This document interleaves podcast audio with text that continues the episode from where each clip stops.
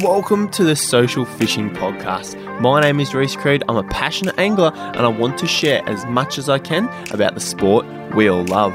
On this podcast, we speak to incredible anglers, sharing a wealth of priceless knowledge, all to help you reach your fishing dreams. Thanks for joining us today. Now let's begin. This is episode 7 of the Social Fishing Podcast, and in today's installment, we're going to be talking about fishing in tough conditions, a topic that is relevant to everyone as we can't always plan our trips around the weather and the water conditions. Most of the time, we plan a weekend that's free and we just have to go no matter what. And because that is such a common occurrence for many of us, I wanted to talk about the ways you can make the most of less than favourable conditions when met with them. And plus, it's a time of year when the fishing can test us. With cooler water and rain, it makes finding that hungry fish all that much harder. So, in today's episode, I'm going to be joined by Chris, and we're going to talk about a few of the more common tough fishing conditions and explain how we approach them and some tips for how we get the most out of those days. The conditions we touch on are extreme water temperatures, so cold water temps, which is fitting for this time of year considering we're still in the end of winter. We also touch on the other end of the scale, which is high water temperatures, and another one is dirty water. Now, we share our experience and what to do in these situations, um, how to fish them, how we approach the water, the best lure choice, the best areas to fish, and how the fish behave. At the start of the episode, we give a quick wrap of what's been happening in the news and social media over the past few weeks. And towards the end of the podcast, we share what we think is the best option for the next few weeks ahead. There are some key points we touch on in this episode that you're sure to learn something from. So I'm very, very excited. Now, before we jump into this episode, I just want to let you all know about the Complete Guide series if you haven't heard heard about it already. It's a tutorial series that we created to help you catch more fish, help teach you everything you need to know about freshwater lure fishing, and give you the answers to all your questions.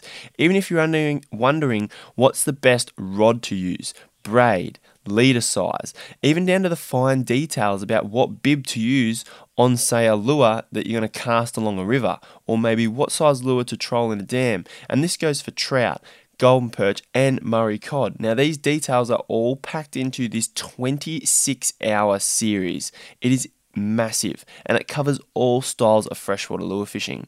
Now, you can learn more about this series on our website at socialfishing.com.au.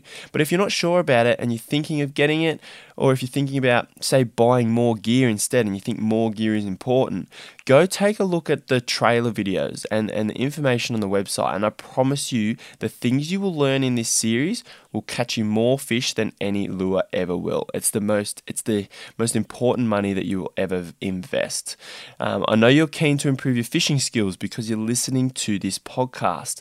And if you're keen to go to the next level, catch more fish and have more success, just go have a look at the complete guide series. As always, thank you guys for jumping on and listening to the podcast. And without further ado, let's jump in and talk about fishing in tough conditions. Welcome, welcome, guys, back to another episode of the Social Fishing Podcast. As I say, every time it comes around to recording one of these, I get super excited because I just want to share as much as I can with you. We've had a great response to the podcast so far.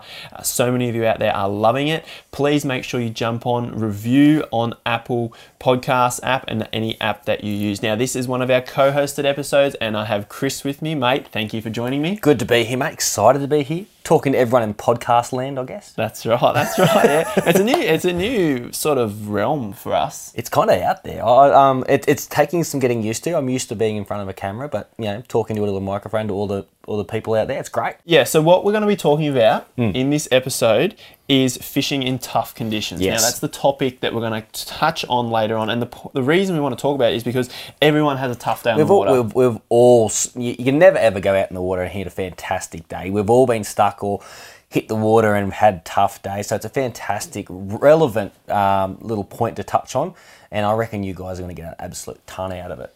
Because and especially now being the end of winter, it's Mm. kind of that transition period. So uh, it should have a lot of relevance to anywhere you fish in the freshwater. Hundred percent. We, we're starting to see really. We had a really cold winter time, especially for you native guys chasing Murray, cod, and golden perch.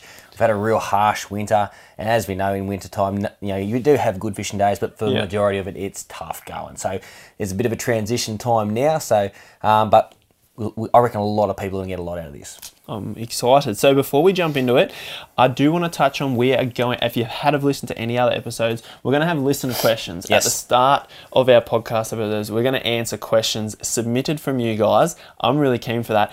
We haven't got it ready yet, but it's only a couple of weeks away. Pick our brains. If you've got a question you want answered, doesn't matter how out of the box it is, we'll try and give it a go and hopefully answer it anyway. Yes, exactly. So, just for those of you who want to know, it will be a part of the free social fishing accounts, which are coming in about two weeks' time, fingers crossed. Now, included with that is the free freshwater mini series that we've been putting together. I did a launch uh, uh, last week on Facebook about it, and in the last couple of podcasts, letting you know about this free series. It's got hours of content, teaches you how to catch freshwater fish on lures, it's got heaps of action, and it is going to be included in that free account. And also in that free account, there will be an area to submit your questions, and we'll answer two or three questions at the start of every co hosted episode yep. with you and Yep. the ones with Talis as Who as doesn't love free stuff? That's awesome. you don't get too much free content these days, and like last Ray said, shoot us a question. Doesn't matter what it is. If you've got a question that's burning in your mind right now, shoot it to us.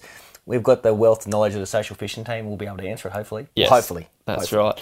So let's jump into what's been happening fishing wise, social media. What have you seen over the last couple of weeks from your end? Yep, Have you seen any big fish caught, any specific tactics working, or has it been slow uh, being this time of year?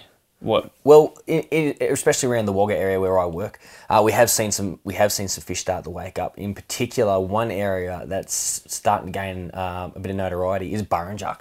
It's um I've, it's been very very quiet all winter. It hasn't done a great deal of anything. Um, the last two weeks, and especially now because we're leading up to the Greg Whitehead Whitehead Challenge, which is this weekend, we've started to see some really really good cod caught. And in contrast to Blowering Dam, we're starting to see them come on top water. Right, So- you've seen top water cod. We've seen probably Blowering. at least half a dozen, uh, with about two or three of them over the meter, Mm-hmm. uh, which is fantastic. Um, that's starting to come alive, which is good for you big Murray cod anglers. You've got another option before season closes. What are they? Do you know what they're taking? Most of the time, with paddlers. It's not wakes.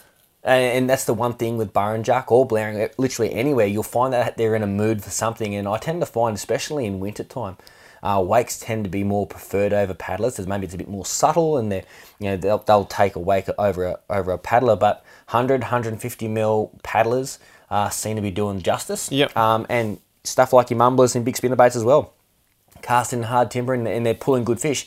They may not be massive fish, but they're pulling fish consistently. Uh, that's yeah, yeah. So and that that's fantastic. I've seen a bit really down good. in Victoria too. Eildon, Eildon's hit and miss, but I've seen some big fish coming out of Eildon. Yeah. Just through social media, there's been a few posts. Yep. Um, and that, have you seen much happening river wise? I know people who fish the rivers hard are getting small fish here and Yeah. there. This is any river throughout New South Wales, Victoria, but it's still tough. Eh? It's either it's big fish Yeah. or it's it's pretty well nothing. Yeah, it's been um, a, a lot of a lot of the rivers we've got. We had a fantastic belt of rain across New South Wales and Victoria, um, and it has dirtied up the rivers. But for you guys who have been out there bait fishing, they've been picking up the old one. But lure fishing has been pretty hard, especially in the Murrumbidgee. Yeah. Um, but other than that, it's um, I've just basically been trying to deck out everyone who's going to Burrinjuck this weekend for Yep. the Greg Whitehead Challenge, and you know, looking at all the new toys that are coming out after. That's what I was going to say. After is well, we're recording this as of AFTA being on right now. Hmm. You might hear this. Uh, this is going to come out early in the week, so it's about this will be. You'll hear this about two days or three days after after Yeah. it's on now. Um, this is the first year it's open to the public for one day on the Saturday. That's going to be well. Obviously, it's already done by the time you're hearing this. But now, do you think that's going to be big? That's good. Do you think a lot of people will go? It will. It, it, it will be big. In my industry, I sell tackle. It's going to be a massive headache, but it's going to be it's going to be big. The reason being, a lot of this stuff isn't hasn't been released yet. yeah, yeah. Obviously, So I'm going to get so many customers asking me, "Have you got this? Have you got this?" And it won't be. But some of the stuff that is seeping through now, which I've seen, especially the chaser bait surface lure, that Yep. looks like a budgie. Mm-hmm. Oh, it's, just mouth-watering cod candy. Um, some of the stuff out of Megabass, especially the really big battalions that they're showcasing, absolutely insane. We're going to see some fantastic new swim baits, glide baits coming out after this year. And um, if you're up there and you're an angler, you've got to go have a look. It's Yeah, yeah. Where is it? Uh, it's in Queensland, so don't ask me where. Gold Coast? Gold Coast, I believe. Yep. The boss is up there while I'm taking care of the shop, and but I'm seeing photos of some of the product products that are coming out of there, and we're starting to see a lot of high end Japanese lures, and some of the stuff that the Australian, like for example, chaser baits. You know, this is an Australian company, and they're producing some fantastic surface lures. Yeah, right. Um, and Barumba come out with a new swim bait, and that's been leaked out. Um, there's been a few photos and So the one he brought out at at iCast. iCast. Yeah, so massive. everyone's seen it already. Yeah, but the interchanging weight system that you can unlock, Yeah. no stuffing around, no chin weights, and that and in at AFTA it'll get a really good plug, and that's when it will explode. Yeah. So we're going to see some fantastic product. It's out always it's always changing now. The new lures Yeah. are always coming out. It's always going to be. But I love what you mentioned in the, uh, the first episode you and I recorded Mm. was it's more about the angler doing the right thing and a more keyed in angler than A hundred the percent. lure itself. The lures help. A lure's- you still got to use them the right way. you you gotta you gotta use them the right way, and that's when we should be. You know, it's fantastic to have a really really good lure, but learning how to use that lure to its, you know, hundred percent effectiveness. That's what's going to make the difference. Mm. And you know, if you're up- if you're up at AFTA at the moment and you're look, you're looking at Well, these lures, They're going to hear this after after, but well, yeah. they're going to look if you know after after if you if you a lot of these guys you can send them a message and ask them ask them how to use their lures. Yeah. You know because they are the guys who design, them, they're the guys that make them, and it makes a hundred percent difference. Little little tiny, you know, bits of information like I I quiz Adam Townsend in regards to Megabass lures, and Yep. he is an absolute gun. He knows how to make them work hundred percent, and it's just short little tweaks. But yep, I'm, I'm diverging. I'm getting too excited about lures now. Yes. So Uh, let's talk about our topic of Sure. conversation. We're going to talk about so the tough conditions. So Yep. it's the end of winter. We've just had months of tough fishing. Yep. Now we're going to talk about four key different sort of things that make fishing tough and how to approach them to achieve the most success from it. Mm. Absolutely. So the first one is cold temperatures. So middle of winter is tough fishing. The fish slow down. We know that because their metabolism slows down. Yep. They don't need to feed as much, therefore they're harder to catch. Mm. We still do chase bigger cod though. Yep. There are reasons as to why we do that, and there's a lot of different environmental factors that go into it's easier to, or not easier, but you can still catch big fish in winter. Sure. But if you've got a tough, say we've got a cold front, we've got cold front come across. Say it's not a nice summer's week, like a Yep. nice warm week in winter. Yep. We're saying we've just got hit by tough conditions. Is it talking natives? Is it even worth going fishing? Now, Okay, I'll, I'll answer the. I'll get I get this question a lot. Is it like you know you get conditions tough? Um, and I had this question asked to me by Andrew McGovern a couple of weeks ago, and he said, "Is it even worth going?" You know, we had cold weather, we had dirty water, we had just basically if you had the whole list of bad conditions, we had them. And my simple answer to that question was, well, I'm never going to catch a cod sitting at home. You just have to adjust to the conditions and work hard. and expect less. Expect, expect, you know, go in there. still you know, expect and it- still you want to get one. Work work confidently. Work make make sure every cast is, you know, potentially a fish cast. And that's the thing. If you get not if you get on the water and you've got hard conditions, you go, I'm not going to catch a fish. This is stuffed. And you fish like that from the word go. Yeah, you're going to have poor conditions until you catch a fish. Then get your hopes up and go, oh, maybe this isn't so bad. But if you go in there and go, right, I'm going to catch a fish. I'm going to try and do my best do absolutely everything and constantly keep thinking like, "Okay, right, I've done this. This is not working. I'm going to keep changing." As you would know with with Blowering or Burrinjuck or any of those cold water dams, you can't just get stuck on the one thing. You Yep. constantly keep changing or keep moving it. Right, it'll go a bit of warmer water. Mm-hmm. And or you know, you change lure or you change retrieve, or you change presentation. Yep. So, yeah, it's it's you never write off a trip. Right, exactly. But honestly, it's going to be tougher. Oh, isn't it? 100%. So- yeah. It's never going to be easy. No, and same for the dams. We fish for big cod in dams in winter, Mm. but if you have a, a cold snap come through, it's going to be tougher than it was, say, the week before with some sun, like sunnier conditions. So, Yep. uh, for, for some tips for fishing in the cold. Now, I learnt this. I've known it for a while, but it really cemented into my head this winter. We did a trip. Now, the water was it was freezing. The fish was shut down. Now, it was the water was also dirty, and we're going to talk about dirty water Yep. uh, later on in a minute. But with the cold conditions, it was repet, repet, sorry, repetition Mm. of casts. So when the fish are active, I look for actively feeding fish. So I fish quicker. Yep. So by quicker, I mean I'm casting to a snag, let it sink, roll it out. Once it's out of the strike zone, pick up the pace, wind it, and get another cast in, and, and put maybe one or two at each log, and just keep moving. In winter, you want to fish slow, fish hard and fish slow. Don't think about covering water. If you have a good bit of structure that you know has a cod on it, especially if it's a big log. Yeah. So a big log will have probably, most likely, a bigger fish on it. Spend the cast casting out. Now it was I've, I've always known this and you and in your head you're always like, yeah, I've got to do 20, 30, 40 casts a log. But then when you're actually out there, sometimes that doesn't actually happen. No. A lot of the times you just keep going until you snag on it. But on this day, I think we'd fished quick all it was this winter we fished we're on the river and we were fishing quick all day and nothing was happening found this one nice log with a good v and a fork into Yep. some deeper pockets and it was because i was basically just talking away wasn't really concentrating i just kept putting casts at this spot I'm that's a nice cast spot nice spot i didn't have any wind move me around so the boat sort of sat in the same spot did it again did it again, let it sink right to the bottom, did it again. I think it was the seventh cast to the exact same spot. So I'm not talking the same log, like different casts on the same log. I'm talking the exact cast on the log, although it was the best cast. And then bang, just got nailed. I got jammed on the seventh cast. And I'm going, this is what we're doing wrong. Like, Was that? Do you think that fish came off because he was? And that's the thing. That's the question. Well, was he was he, was, was he hungry? Do you think he would have? You know, if you put that cast, obviously you put that cast in the exact same spot the first time. It wasn't until the seventh or eighth or ninth cast that you pulled him. yeah. you know? Well, I, I dropped him, but I got the hit. I got the hit. But that's but that, and that's the thing, you know. How, how often have we seen a big log or you know really key structure, and you sit there and you put two, three in it, and you get that next next log fever, and you go, oh, every day in any warmer, any warmer day, even that day I did it all day. yeah. And that and that's the thing. How how many fish have we have we gone past? And then this this is the learning thing, especially for me. How many fish have we gone past because you've gone, oh, nothing here, go to the next log. Yeah. And that's and that's the thing we've learned, especially in colder conditions. You have to slow down. You have to sit there and you know think through every cast. Let it hit the spot. Let it sink down. Pull it out. And repetition, repetition, repetition, repetition. Yeah. You know, I, I call it, um, especially with big fish, in cool water. I call it the Big Mac and um, beer theory. People Right. laugh their butt off at me at this. Yeah, here so, we go. So basically, you know, if I'm sitting inside, it's a really, really cold day Yep. someone knocks on my front door. Cotties, I've got a half a packet of chips out the front here. All you have to do is get off your log, get off your couch, walk across the road and get it. Mm, nah, not worth it.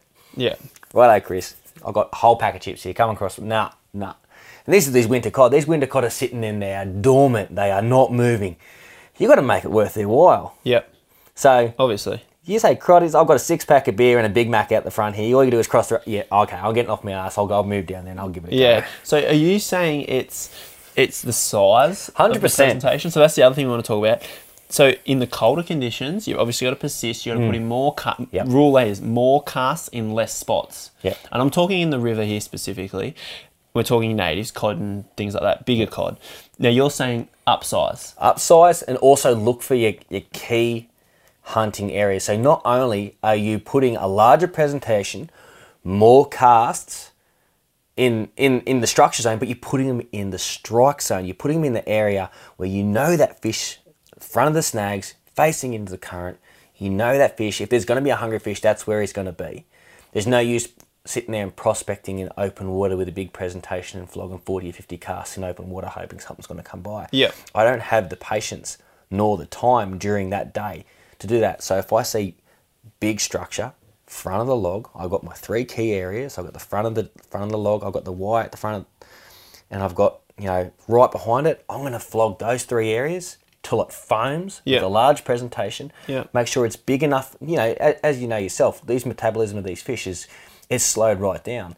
They're not gonna risk burning precious fat and energy Yeah, yeah. to chase down a 75 mil lure Yep. in the hope that I might get that.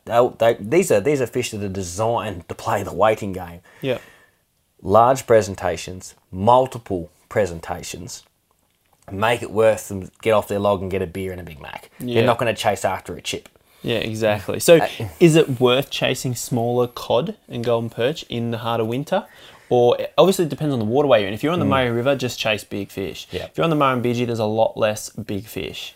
So, Yeah. but then again, are you still worth using those bigger lures? Those smaller lures are not really. They're not Like, really they're not- conducive with big fish. No. Don't get me wrong. uh, There'll be people listening to this going, lies. I've caught yellow belly and golden perch and cod on small lures in wintertime. Yeah, and don't get me wrong. We've done the same thing. We've had drifts since start of April where we've gone down Upper Murrumbidgee and we've stoned countless amounts of golden perch on 80 mil lures. Just one after the other after the other. Right time of year though. Yeah, and that's it. We had perfect conditions for them to do it. And then you've gone back to the 99.99% of the time when we fish wintertime and you've come back with a duck egg. Yeah. But if you're using larger presentations, you're using 100 mil plus lures and you're slowing a retrieve down, you're getting in their face. That's what's got to make, especially in cold conditions, more so than any anywhere else. Cold conditions, you have to spend the time, find the active areas, and really slow that presentation down and get in their face. A lot of people say, you know, you can you can annoy a cod in the in the hitting. Yep. I, I'm very very questionable about that. That's what I want to touch on. Back to that story about that fish hitting me on the seventh cast. Yeah. Do we do we do we know? Because people go, well, what happened there? Do, did that fish just happen to swim into that spot? Who knows? Like, who knows if Yeah. that fish was even there?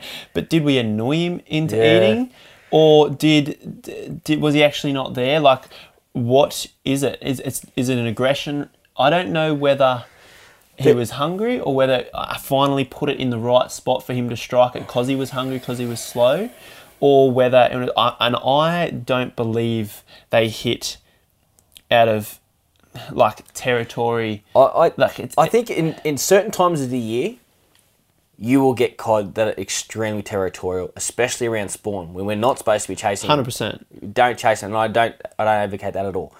You will get cod hit out of territorialism. Yep. And most of the time, you know, if you're using smaller lures, and you, I've, I've, I've seen them used on 65 mil lures. I've u- targeting golden perch, and you're catching cod up the side of the face, and that's 100% an aggression strike. That's not I want to eat you. That's a bugger off. You're in my area Yep.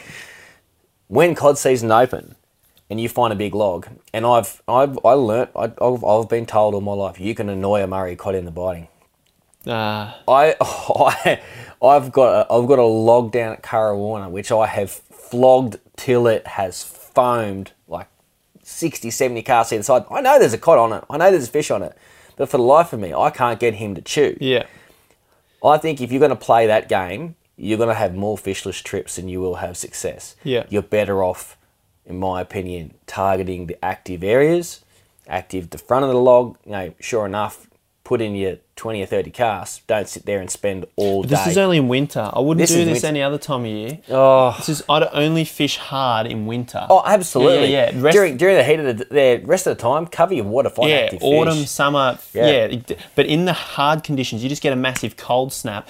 Put in the cast, but I don't think they're eating it out of an aggression or strike. No. I think it's finally falling in the right spot for him to go. Oh, Bam, that's enough yeah. to worth. Yeah. My, my, I had a pet Murray cod, and I've learnt more from watching. Yeah. I learnt more from watching him, especially when the tank water was incredibly cold. In summertime, I could chuck a yabby at the other end of that tank, and that thing wouldn't last 15 No. seconds. He was gone. When that tank water was cold, I'm talking bitterly cold. He used to live in my shed. I could put, and he could be starving, absolutely banging for a feed. If I put that yabby opposite end of that tank, he wasn't moving. No. He nah. would sit there and he would eyeball it and eyeball it, and his fins would be lit. He'd be ready to go, and he'd sit there and watch it and watch it and watch it. It had to be on his nose. Yes. Before he, he went, righto, it's safe enough bet for me to come out of my log and eat him. Murray cod and golden perch, I believe, especially in impoundments and rivers, exactly the same. Yeah. I've, I've you know, you, you can't be a metre and a half off your mark. You have to be on the nose, and it has to be a decent presentation for them to be worthwhile get on this. When you got rubbish conditions, when you got cold when water. you got cold water, Yeah, yeah. hundred percent. And in the impoundment, uh, it's if you get a cold snap. We're not talking about just generic cold winter. No, we're talking about if we get a cold snap, bad weather comes through. Like we've had the last couple of days, yeah. It's, it's going to be tough, and I'd recommend fishing deeper rather than shallower. Now, in the previous podcast or a couple ago, Talis and I talked about fishing shallow in winter, and the Mm. bait are shallow. Yes, that is true, but if you have a low pressure come through, you have a big cold snap. Those fish are probably less likely to be up hunting. Yeah. They're more likely to be sulking back on their structure. So Mm. that's when, if you're fishing in cold, if you're having to go for a four day trip away, you have two good days and the fishing goes rubbish, try it a little bit deeper as a recommendation. Try and fish slower. You, your chance of getting one on top water is very limited. Yeah. You need to have it on their nose. And Yeah. that's where I might actually go back to the rocky banks and fish a bit deeper and just try and brush the lure right past the fish. That's what I would do Oh, abs- in that situation. Absolutely, and you'd, you'd know better than I am. I'm more of a river rat than you are, and you're in a bit of a pound fish more than pound fish than I am. Yeah. Um, the one thing that when I've spoken to guys, especially for example, people targeting Mulwala. Now, in my head, I would have thought you know shallower water during winter would be warmer water, but you have got to think about it. You've had the whole night for that water to chill down. Some of the warmest water in, for example, Mulwala, is actually the deeper channel. The deeper channel is actually two or three degrees warmer because it maintains its heat from the day. So the edges are actually colder until the afternoon, until the sun has had time to warm it. So you're better off in the first first thing in the morning. Sometimes just to target those Yeah, deep, right. those deeper holes because it's actually maintained its water temperature. yeah. Um, and probably the big thing for me when it comes to places like Blowering or Burrinjuck or Burrendong, all those big rocky dams, talking about afternoon fishing, is to look at the first place that gets hit by sun in the morning. Now, I especially for golden perch moving into the season, now moving into spring, those are my golden perch areas because those rocks obviously absorb a lot of heat and they will heat the area around them. Yeah. So in tough cold conditions, even if it's one or two degrees, the first thing I'll do as soon as that sun comes up, I'll look out and go, rightio, where is my warm water going to be? It can be blistering cold, but that area around those rocks is going to be that little bit of a little bit of warmer area, and that's where the fish are going to hopefully be feeding. Two degrees makes a massive difference Massive with difference. golden perch in rubbish conditions. in rubbish conditions. Yeah. It, you know, you got to think about it. You know, the whole chain works. If you've got a blistering cold system that's come through, you've got to look for absolutely anything that's going to be in your favour. So the first thing I'll do, if, if I'm on a shutdown system, it's blistering and cold, I'll look around and go, rightio, the sun's come up, it's going to hit that bank. I'll focus there. I won't look anywhere else. I'm not going to look at the shadowy bank that's been in the cold for the last, you know, nine hours until the sun comes well and truly over the top of its head. I'm going to look at the sun, the sun bank. It's also going to be hopefully, you know, the bait fish are going to be pushed up on the edge because the warmer water helps their metabolism lift. And then the chain goes on. You're going to see shrimp. You're going to see larger fish. You're going to see, you know, predators up on there uh, hunting on the edge. And that, and that's basically, you know, the, the, the key area I'd be looking for, especially in cold conditions moving into another condition which can be tough for anglers. Yep. Um, I, I reckon we should, you know, touch on dirty water and how you approach that, Rhys. Yeah, so dirty dirty conditions are, are very interesting, and I know you talk about it all the time. Is Mm. it, it it all depends. Dirty water. The, what we're going to talk about is dirty water outside of the waterway's natural state. Exactly right. So uh, I'm going to be talking. Say you've got a water that runs relatively clear. We get dirty water. What do we do? Mm. Yeah, exactly. So for a recent trip, we've had flushes of rain down the Murrumbidgee all Yeah. winter. So Yeah. we've had like three weeks. Boom, gets dirty again. Yep. Dirty again. Dirty again, and it's annoying. It's fantastic, yeah. It's great. annoying. It's great for the fish. Like Good for the a flush of water is good. I'm not complaining. But in terms of fishing, we haven't fished it all that much because one, you get a rise in water. Mm. Not great for the fishing conditions when the river level comes up. Yep. quickly. Two, you've got colder water. We just touched on cold conditions. A quick cold snap. Not really good conditions. Drops, drops the, yeah. the temperature drops a bit, they become harder to catch. Yep. Three, dirty water. Dirty water is just hard work. It's the work. fun sponge of fishing. It really it's is. hard work. Now we're talking dirty water because the water usually is clear. Now, one thing I have learnt, which I want to share with you, which I, I really, really tuned into it this winter, was I did a trip. Or early, it was earlier. It wasn't even winter, and that's why I knew it was all the dirty water's fault because the water temp was still warm. Yep. So I'm, I'm thinking it's like April. Water temp was still warm. The river come up a bit, Hmm. but it was still stable for a week or so. So the river level might have shut them off a bit, uh, but I think the main factor was the dirty water. Now, instead of we were on the water, we're in inflatable boats, we're floating for a whole day. Yep. There's no way to go. Eh, I'm done. Let's go home. No, Like, you can't. You, you're, you're, you're drifting down so then, 14k. but it's it's it's almost a blessing because I'm like, right, hey, let's let's figure this out. I'm not going to waste my whole day out here. Let's work it out. So what do you do? You try different lures. You try all sorts of stuff. What I learned, right, is hard bodies outfish spinnerbaits. yep. Okay, I, and I think it's because you can cover the the structure down underneath, but all the way back. But the other key thing I learned was it had to be or it had to be a hard body for us. But then again, once we worked that out, that's all we used. So we mm. might have got one on a spinnerbait. Yep. But the hard bodies worked, and the water had to be dead still. Yep. So normally in this section of river, the fish and where we catch them is in the flowing water. So it's where the current flows past the log, you cast into the root ball, and Yep. it's sort of only a little bit, just a little bit of current, or a little bit quicker, and bang, they're there, ambush, boom, they're ambush. They're always the key spots, and we're like, yeah, this is where they're going to be, and we fish like that all morning. No fish, nothing, nothing.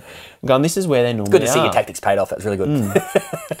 nothing's here. So what? Then, bam, we caught our first fish, right? And instantly I thought, why? Why did we catch that? What happened? Now the reason we caught that was because we hard body. Yeah. And I looked, the water was completely still, and there was submerged structure underneath. So we're fishing in water that has kind of like similar to a trout stream. You've got faster flowing water over a quick Yep. section, and it drops into deep pools. The middle of the deep pool is usually the the most unproductive water. You normally have more active feeding fish at the top where the current is and Or at the, the bottom. end. No, when it was dirty, it was the middle section, the dead still water, and ultra slow retrieves, and the fish's hits were extremely Very timid. timid. But it was interesting. Yeah, and we had to roll the hard body super slow, and it was dead still. And so we can continue to fish all structure as we went down. The second fish, bang, still water. Third bang, still, it was all still water. We got four fish for the day, all after one o'clock. Now, the reason they might have fed a bit better is because the water temperature did rise in the afternoon. Like that's a massive condition We've had that. We've had that happen a couple of times massive over the winter. all the yeah. time, especially when you've got a bit cooler. So we're on the cooler side of temperature, if you want Yeah. to look at it. So if this was summer, I'd say morning's better. Winter, afternoon's Yeah, better. after This was lunchtime, yeah. this water rise might have cooled it down a bit. It was like that middle temp, but afternoon. But then nothing in fast water. So that's just a key tip to remember. If you're ever going to fish in dirty water that's dirtier than what is normally in the waterway, try the dirty try the sorry try the still stuff the extremely still water because the reason they're not in the fast water is because when they ambush yeah they're feeding off vibration but they also got a little bit of sight. Mm. because stuff's coming past their face quick they've got to be able to see a shadow or something You got to bam those, hit it those particles in the water. They are refracting light. It makes it harder for them to see. exactly Whereabouts in the stiller water, where that where there's that sediment is is it is still there, but it's not as bad, and it's it settles just that slight slight amount. It makes it easier for them to ambush. well that's one yeah that's one thing but i think the second thing is because they're struggling to see the stuff moving past them that quick they don't, they're not even there No. i reckon those fish were not even there i think they were all sitting in the slack stuff because if there was food there they're either sniffing out hmm. bait that. Yeah. just sits there they're not actually they're probably not even actually actively thinking about feeding on moving things like live things they're probably just sniffing out bait Anything but then if something slowly comes tapping past boom he's hit it What lures are you using? Well, so all hard bodies. The the boys got theirs. One was on an 80 mil Strike Force Cod Stalker. Yep. Right. And that was in the LSD pattern, so a very very bright lure. Yeah, and it was very shallow. The fish was very shallow, Yep. sitting on a she oak on a she oak bank, no structure. Yeah. but still very still, which is not normally common. Normally you want a bit of current past Yeah. them. Second fish was on a 70 mil AC, and it actually followed it right out to the boat, and it. It actually, when the, the boys paused it, it floated up and it followed it up in the water column. It was just slowly moving. So uh, and obviously watching it. it, on that on that float there is no vibration given. He's he's looking at that lure. he knew it was there because of the vibration Yeah. and he's come out into probably some clearish water but he must have been on it i got mine on a dyno yep. So, So- you got the blinking LED light. so you got the led light where and it's in such filthy water that led light is very mi- like it's very minor part of that lure but whether it was what helped the fish find and eat the lure well, who knows and i think the other one was on another ac but Yeah. 70 That's- mil And that and that's the thing. Like when you are when you are fishing those dirty water conditions, I know myself. Hard bodies are my go-to. Um, that's uh, hard bodies nearly my go-to in clear water. Yeah. But in hard bodies, especially the AC range, in the, the 90 mil in particular, because it is a bloody loud lure. because of the rattle yeah The rattle, um, the 70, the 80 mil cod stalkers. I love them in the LSD range or the Elton John color. Really, really bright, contrasting colors, and if there's any light penetrating through the water, it's going to bounce off those lures. It's going to give you that edge, and that's the little thing you're thinking about. And the nine, and obviously the 90 mil dyno with the LED technology. You know, you you you you're using lures that are designed for for that tough water. Hmm. You're not just strapping on the one lure that used to work in summertime and flogging it till it foams. yeah So, and that's the thing as anglers in fishing those dirty water conditions. Think about those little those little touches. Yeah. You know, even I know you're going to probably gonna contest this next comment I'm going to make. Something about scent. It's going to be scent. Here we go. I love. I love. And that's the thing. Fish, fish have array of sensors they can use. So you can either have sight. You can either they can pick it up through vibration through their lateral line, or they can use smell. Yep. Um, for me, I'm going to use absolutely every tool in my kit. You know, um, I'm going to rub scent on it. I'm going to use loud lures, and I'm going to slow my retrieve down. Those are the three big key things in dirty water that I like to do. Yep. And I've caught them. My go-to lure um, used to be a killer lure river rat, very small shrimp profile. It used to be fluoro pink and it used to sit on a very high angle. And I used to be able to, when I was retrieving it, I'd get it to the bottom, I let it hit the bottom, and then my retrieve was basically sharp, short rod tip jerks until it was crashing the bottom, like making as much, and those are a loud rattle, basically waking them up, getting right in their face. And I would go into the areas behind she oak trees or willows, the slow pocket water, where these fish might have a reprieve from hot. And generally, when you get dirty water, you get slightly higher water. Those little areas where they be, you know, sitting there and waiting it out. That's where I had my most success. So, you know, for ninety percent of the time when I was fishing, I, I wouldn't use that approach. I would never be jamming a lure into the bank. Yeah. So are you, you're not, but you're not retrieving it quick, eh? You're just No. you're fishing it still slow. Oh, it's it's hopping probably you know two hundred mil at a time, and then when it's hitting the bottom, it's like, and then it was yeah. and it would literally wake them up. Yeah. So, I'm not a big believer in rattles. Really, I try to avoid them as much as I can. But dirty water is where I was. I'm happy to use a rattle. Y- Yourself? Yeah, 100%. Especially when it's summer and they're hot and they're active, and you got like dirty flows or big rains come in. You got warm, active fish. Mm. Yeah. Rattle does help. They're not spooky at all. Oh, yeah, yeah and, that, and that's right. You know, in, in dirty water where you know they they're used to if they're hunting in clear water. You know, I've, I've fished areas where you know they've had dirty water all year round. You know, Yeah. and that's their normal. That's their that's the way they hunt. Um, you don't have to use a rattle. You, you can use standard standard fare, and they'll they'll track it down. But where you've got a Murrumbidgee River, which is clear, and all of a sudden it turns to chocolate, I'll go I'll go rightio. Get away from uh, my, my beloved 80 mil cod stalkers, which are a silent running one. I'll go for a 90 mil 24 foot AC invader with Yeah. a loud rattle. Yeah. And then I'll smother the bottom of it with S factor or something like that, and I will slow it down. So yeah, that'd be my biggest tip for dirty and water. colours in dirty water. It's it's it's up for debate. So you're saying bright? I'd say bright or dark, dark for a Mm. silhouette. Nothing in the middle. The natural colours Nah. disappear. Yeah, I, I, I go I go off basically. Um, I took the advice of a barra angler, and when they have the wet season up there and they're fishing chocolate water, they go metallics, and that water is not like we, we consider dirty. They consider fantastic, and they run metallics, so anything that's going to reflect light, Yep. or they go to Bonzo like Elton John, high UV, anything that's fluorescent Yep. that's what they run In dirty water. in filthy dirty water. out still. And you have to think about it. If you've got metallic, like for example the, the, the gold bomber, Hmm. that's a basically a gold mirror. So any light that's penetrating through that It- water, it any flashes. it's gonna flash. Yeah. And your Elton John color is probably one of the brightest color in the spectrum. Yeah. Right. And then what you're saying, if you had clearer water, that's where you use naturals and hundred percent. They can see it. They they're, they're using their eyesight. That you don't need anything that's going to stand out. Even like pull back on the rattle. You know, especially Yeah. if they're finicky. And they're, they're, it's not. I don't like using rattle. You know, unless they're really really aggressive. They don't really you know. You know, or they need to, or night fishing, for example, where they might need to track it down a bit better. I, I, just generally steer clear of it. To be totally Yeah. honest. yeah. But those conditions when they're harder, when they can't see it, they can't you know track it down. Yeah, I'll go for a rattle. And uh, I want to talk a bit about you've got.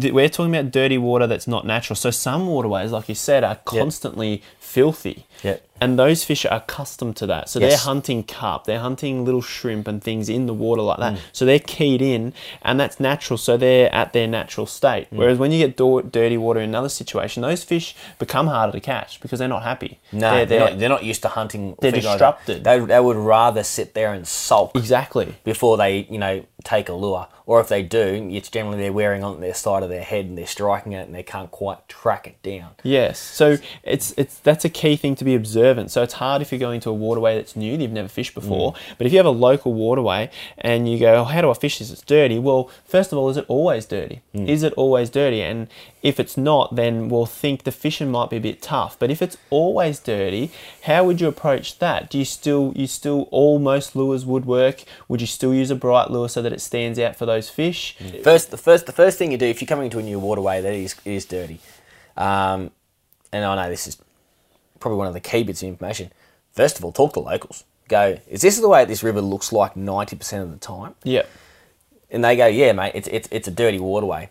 There's still golden perch and Murray cod in it. I fished in Menindee once, and I turned up there, and it was like I, I walked down to the river, and it was, it looked like my dam. I was like, there is no way in hell anything is going to see my lure. Yeah. I said, oh, do you guys have a high come through here? And they're like, no, mate, this is this is it. And I was like, right, okay, so, but presenting my lures confidently to the structure and keep, like I said, in front of the structure where the fish are going to be sitting. We bagged over 60 golden perch in the space of three days. Yeah. That's the way they hunt. They're attuned to that.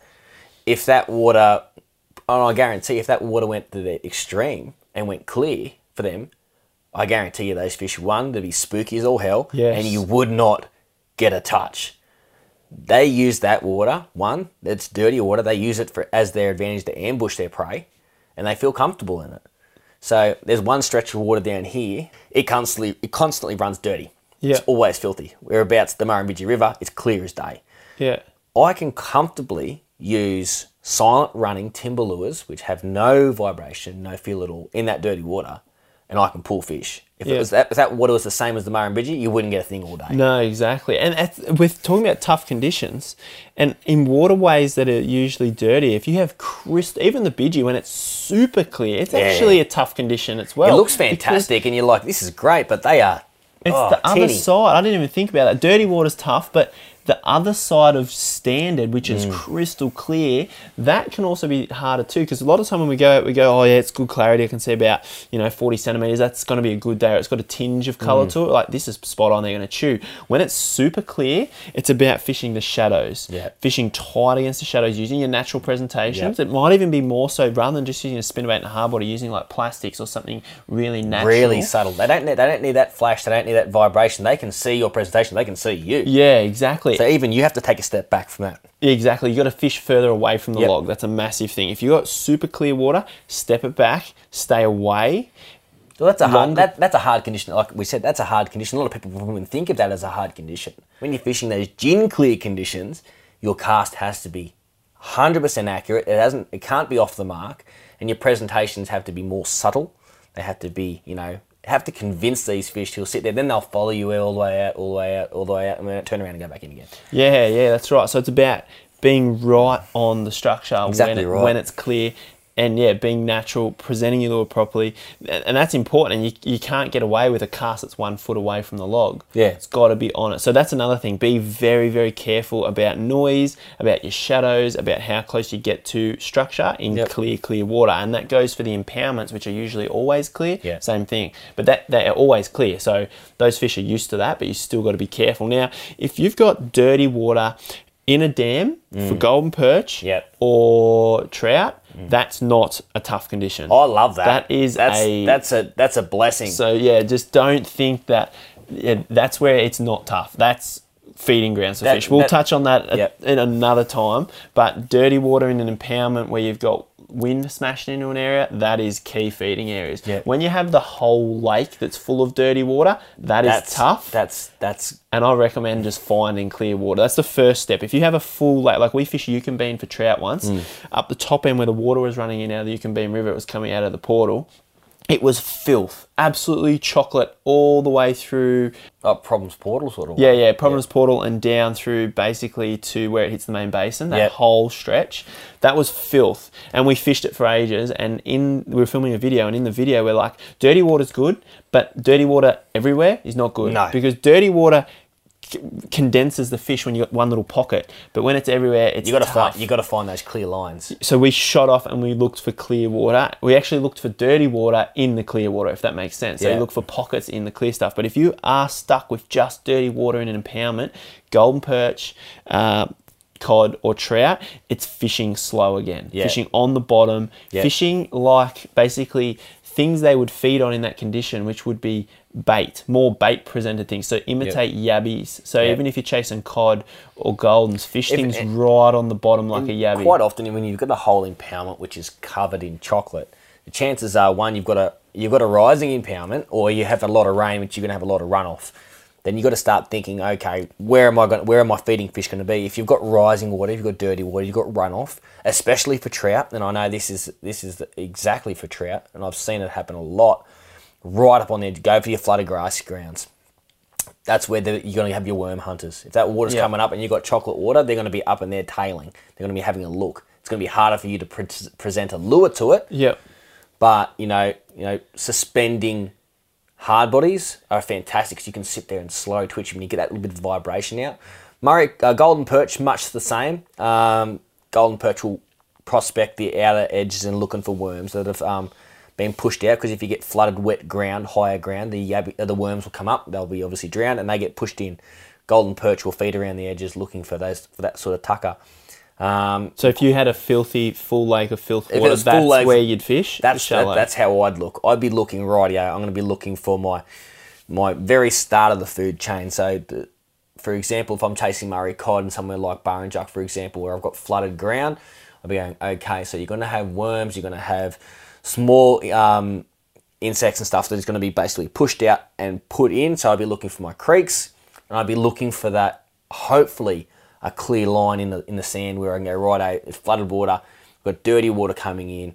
I'm going to be looking for that line where there, there might be a predator sitting in that slightly clearer water, looking for anything that's flowing in, or prospecting the edges where you've got flooded margins and they're going to be in there hunting the smaller stuff. Yeah. If there's carp in there feeding, then have a look around that because chances are if there's a carp on the edges feeding, that's going to create vibration, it's going to create interest in larger predatory fish hunting in the same area.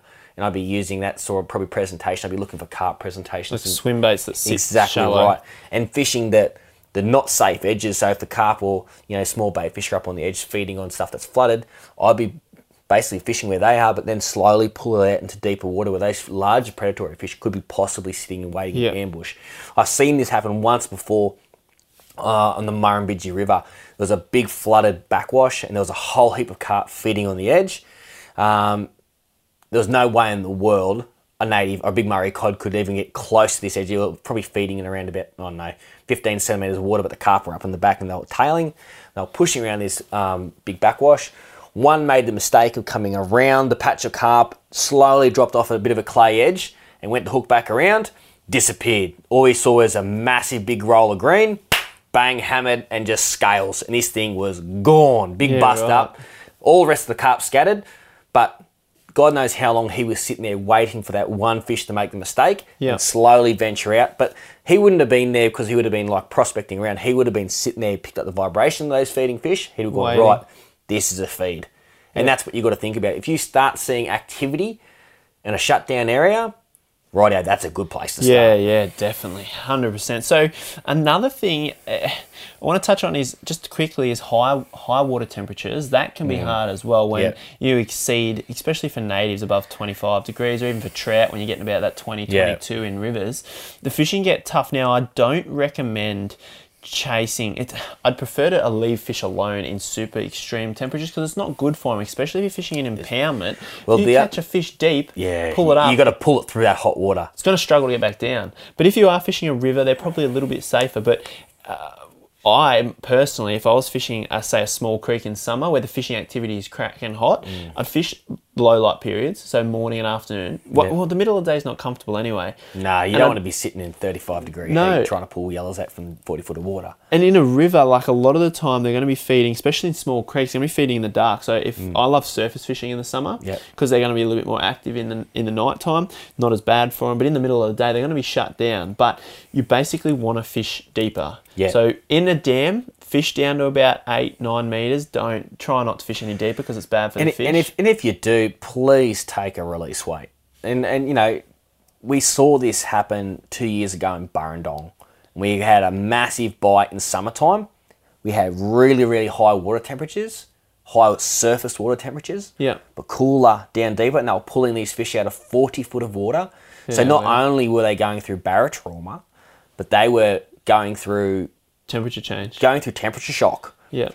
And then what happened? The, the dam dropped, and there was just dozens and dozens and dozens of dead golden perch pushed on the edge. There's now tackle shops around the area who are now selling release weights for summertime fishing. And if you are fishing in summertime, I highly suggest it.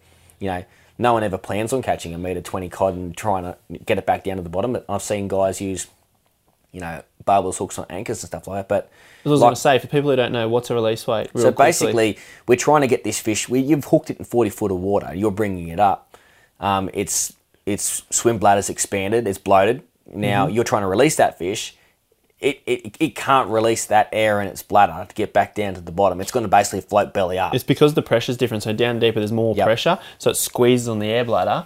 Yep. As the fish comes up, there's less air pressure. So that air ex- basically expands and Mm. it's putting more pressure on the bladder. So once the fish is able to get back down to that pressure, pretty quickly, it condenses. Mm. It condenses. Squishes again and the fish is fine. And it- but so it what does the release weight do? the release weight basically is either a large piece of lead with a, a hook on the end of it. So basically, you clip it onto your, your fish's jaw, you drop them back down to the fish, the, the temperature where that fish was at, and then you The release depth, it. Yeah. Um, but like like you said, if, if you're and and for me, it, it, it comes out it comes across pretty quickly. If you hook a fish in forty foot of water and you pull it up, and then you go to release it, and all of a sudden it's having a hard time struggling to, to get back down or surviving, Yeah. and you do that again, you're having the same result. I don't care how good the fishing is. Don't do, just don't do it. Yeah, look after the fish. Look after the fish. Yeah. You know, I, I don't care how how much fun it is and how good the bite is. If I'm chucking dead fish back in the water, just just don't do it. Fish early in the morning or late in the afternoon. Yep. When that water temperature had a chance to drop, it's also probably going to be your best bite time. and they're probably still going to be deeper. Eh? If the water temperature's super hot up top, they're still going to be Mm. But deeper. it's not it's not going to be have as much shock on of them. Hopefully. on them. Yeah. Because we don't want to just stop fishing when it's No, hot. uh, We still want to have a crack. Yeah, exactly right. And you know, if you're, if you're fishing in hot hot conditions and you do pull a fish, try and release it in roughly the same area where you, you caught quick. the fish and quick. Because quite often, especially if you're trolling in the you know a deeper section of your dam, you hook a big cod in heat and you pull him up. Quite often, a lot of people get caught up when they start taking photos, and all of a sudden you drift along to the edge. Not only is it in hot conditions, but that water temperature in the edges of the water is probably three or four degrees hotter Yeah. and you're releasing a fish into hot water again, even Yeah. more so. You know, it's it's not fantastic situation to be in. Well, that's why I love winter because I can hold the fish in the water in winter. It's oh, They- fine they as, but in summer, quick photos get it back. But I just want to mention one thing. I was trolling two summers ago at Blowering, trolled over a Rocky Point, just afternoon trial and It was New Year's Day. It was like 38 degrees, stinking hot. Come over a point in six meters. It wasn't that deep. Mm. Six meters, jammed this massive yellow. And because he was 60 centimeters long, if he was small, he probably would have been fine. 60 centimeters long, he come up. He wasn't floating at all. Took the photos, went to release him. Then he was floating, and I was like, "Oh man!" So I actually don't have a release weight, but you can make them yourself. So what I have is I have my tackle back right with green cord on a hand line, about ugh, anywhere from 15 to 30 centimeters above the tackle back. Cut the line, get a hook. I didn't even have a hook. I had a jig head because you know I've got no bait fishing yet. Put the hook upside down. So tie the eye of the hook to the bottom bit of string. Yep. Tie the shank, the bend, where the bend is in the hook, tie that to the top, flatten the barb, and put it through over the bone in the bottom jaw of the fish. So this Yep. was a yellow belly, just open his mouth, just slide it through, pierce it straight through the bottom jaw, send 'em down. slide them down, let them sit down there for a little bit, and then just give it a little tug. It'll come off and Yep. pull it back up. That's basically how you do that. That's But- it. So high temperatures, I try to avoid them as much as I can. But if you do have them, fish shady areas, Mm. fish last and first light, and in a river or a creek system, surface fishing in the dark's the way to go. With trout, they're hard to catch too. They're going to be deeper. Yep. First and last light, they'll be on surface. The rest of the time, they're going to be deep. Mm. So just find them on your sounder. If you're up in big impoundments, trolling for trout, use your tools to get your lures down. Yeah, that's where they're going to and That's the thing with, with trout. At any degree is is going to make the difference. If you're fishing in, you know, 20 degrees of water, if you can come around the corner of a shady area and all of a sudden, like I like to do, chase the shadow. It's a bit like different to winter fishing. If you're at high temperatures and you're chasing trout, hug towards your shadows. Yeah. Keep in keep in the shadows. The sun rises up. A lot of these big trout dams we have in New South Wales uh, or in Victoria. They're very high mountainous sort of edges. Stick to your dark areas. The water temperature is going to be a bit lower. Focus on those areas. Yep, hundred percent. So that is fishing in tough conditions. That's a few cool things we've touched on there, and hopefully you learn a little bit from that that you can use now on your next trip. Now, Yep. hopefully these tough conditions won't hang around too much longer because No, we've started to see some wattle trees blooming, which is just the indicator that spring is only around the corner. We're going to start seeing a mad yellow belly season, hopefully. Yes, it's I'm, I'm keen for spring. Now, before we finish up, it's we're only a week away from spring. Yes. What's your recommendation? Not not just for this area, but for the whole Murray Darling Basin, chasing freshwater fish for the start of September. Okay, would start of September. approach? We're looking at obviously for the majority of area, we're looking at close season for Murray cod. Um, so we're talking yellow belly season. Yeah. A lot of you guys are going to go out there chucking Jackalls around and using your loud vibes. Pull up, pump the brakes, start looking at suspending lures, your Jackalls, squirrels, You're uh, talking impoundments here. impoundments, even rivers to a point. Look at your slow moving lures, slow everything down. I know everyone's keen to get out there and, you know, fast work lures, trying to look for those hungry fish. The water is still cold. These Is fish are just waking up. Yep. The fish are just still waking up. So let's say impoundments, my, my top three lures is going to be one, the ZX40, slow hopped. Slow hopped. And once it hits the bottom, let it sit. Yep. 10 15 seconds, then the slow hop. Um, the Zerek fish traps in the 95s in black, Yep. smothered in S factor. You love that I love that stuff. Smothered in S factor.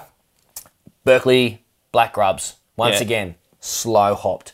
Um, you know, these fish are going to be following, tentatively looking at, at your presentations. So don't start ripping it out too quick. Let it sit and watch your line. If it twitches, then set the hook. Because spring, so September, early September, still pretty It's early. freezing, yeah. Water cold, water temp's still cold, so the goldens are going to be pretty, Yeah. pretty slow. And Look for your sunny banks and your warmer temperature water. the dam trout stuff should really switch on mid-September because trout prefer the colder water. And we've got a lot of fish that have come back from spawn, and they'll be on the edges looking for worms, and the abby's feeding. So that should be electric. trout trout's worth a crack. Um, Yep, So if you're anywhere near the Snowy Mountains or you're keen to chase trout, do a trip to Eucumbene Mm. mid-September to the end of September. That's probably the best time. Yep. Yabbies, uh, they'll they'll be feeding on yabbies on those yabby banks, even though. Fish deep on the clay edges, you'll be doing really well. Yep, that's right. So that's a pretty good start, and then the fishing's going to get more and more exciting Gonna get as more the time electric, goes yeah, on. absolutely. But we're going to talk a little bit more in future podcasts, maybe with Talis, a little bit about uh, spring cod in impoundments, Mm. and because I know Talis is keen for doing a lot of that this year,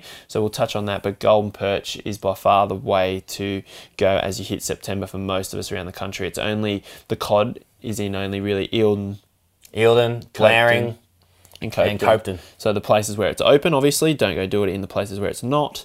But where it's not, you can still chase golden perch and trout. So that brings us to the end of the episode. And make sure you check back over the next couple of weeks for the launch of our free freshwater mini series. It's going absolutely. to be very doesn't exciting. like free stuff? Exactly. So thank you very much for that, Chris. That Thank was you. a great chat talking about fishing tough conditions. Cheers, mate. Cheers, man. How good was that episode? Now, we talked about things that are relevant for all of us. We all experience those tough conditions, and now, hopefully, with the information that Chris and I shared, uh, you'll have a few more handy tips to have in your head so that when you head out in the water, if you're met with those conditions, you might be able to catch a few more fish on that day out in the water. There's no way that you're going to catch more fish in that con- those conditions than in perfect conditions, but if you can make the most of what you're giving, uh, of what you're given, then it means that you're going to have more fun out on the water. So I really do hope you enjoyed that episode. Now we have super exciting episodes coming up in the future, some really awesome interviews. And just to touch on again, that complete guide lure fishing series if you want to learn more about it, if you want to learn how to catch more fish, just go give it a look. a lot of people ask me questions of, oh, is it worth it? What's in it? Am I going to get much out of it? And not a single person after watching the series has come back and said it didn't help them. Everyone was blown away by the information they got out of the series. So if you want to learn more about that, just jump on the social fishing website. And I also want to touch on in the next two weeks, if you've been listening to our podcast, you would have already heard, in the next two weeks, we're going to launch a free freshwater mini series. So keep your eyes out for that. I am super excited to release that. And also, a part of the free accounts is you'll be able to submit listener questions to our podcast, which we are going to answer uh, in the episode. So if you have any questions you want to learn more about, as Chris and I talked about in this episode, send them through. So, as always, guys, thank you for jumping on, listening to the podcast today. And now it's time for you to head out in the water and go fishing.